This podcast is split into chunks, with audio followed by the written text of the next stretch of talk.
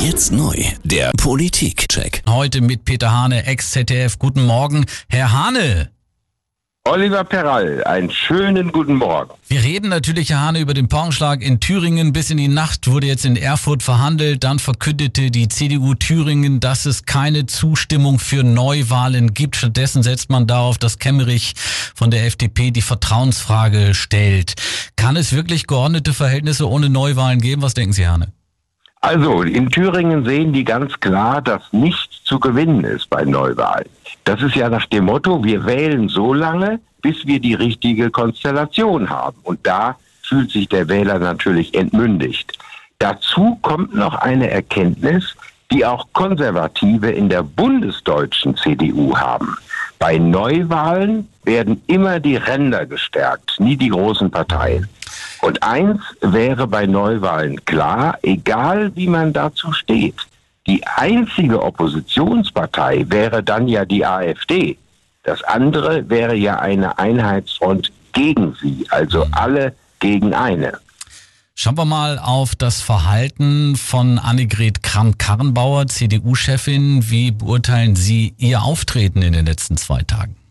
Naja, also sie äh, äh, tritt für Neuwahlen ein.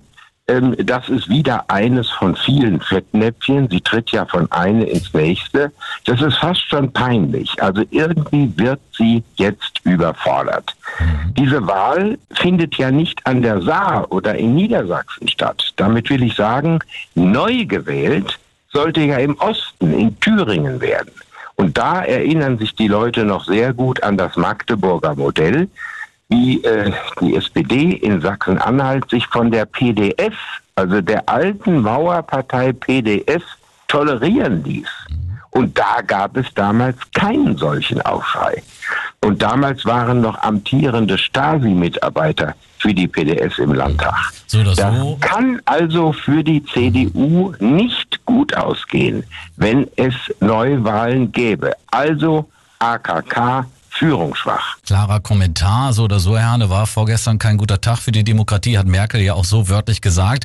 Womit wir auch in den USA wären. Nancy Pelosi, die Chefin der Demokraten, hat Trump nach dessen Rede zur Lage der Nation als, ich zitiere, als eine Gefahr für die Demokratie bezeichnet. Sie waren ja, Herr Herne, der erste deutsche Journalist, der die Wahl Trumps zum Präsidenten vorhergesagt hat. Sie haben also quasi das USA-Gehen. Wie geht's denn jetzt dort weiter? In den nee, also das USA-Gehen habe ich nicht, sondern das Realitätsgehen. Ich war damals im November im Wahlkampf und habe Trump beobachtet. Nicht in New York, nicht in Hollywood, sondern da, wo die meisten Wähler leben und die meisten Arbeitslosen. Denen hat er Hoffnung auf Aufstieg gegeben.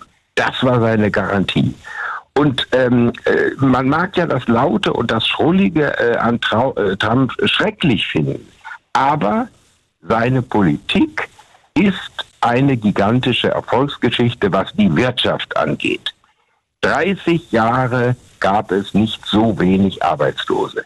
Das entscheidet in Amerika. Und äh, ja, das Schrullige, auch äh, was Pelosi gesagt hat, da gilt, niemals aufgeben, ihn herauszufordern. Ja, das ist das Stichwort, niemals aufgeben. Mit welchen Werten wir in Führung bleiben. Eins Ihrer wunderbaren Bücher könnte auch ein Buch für die Demokraten sein. Herr Hane, vielen Dank ja. für Ihre Kommentare, Einschätzung zu den wichtigen politischen Themen der Woche. Bis bald. Bis bald. Tschüss.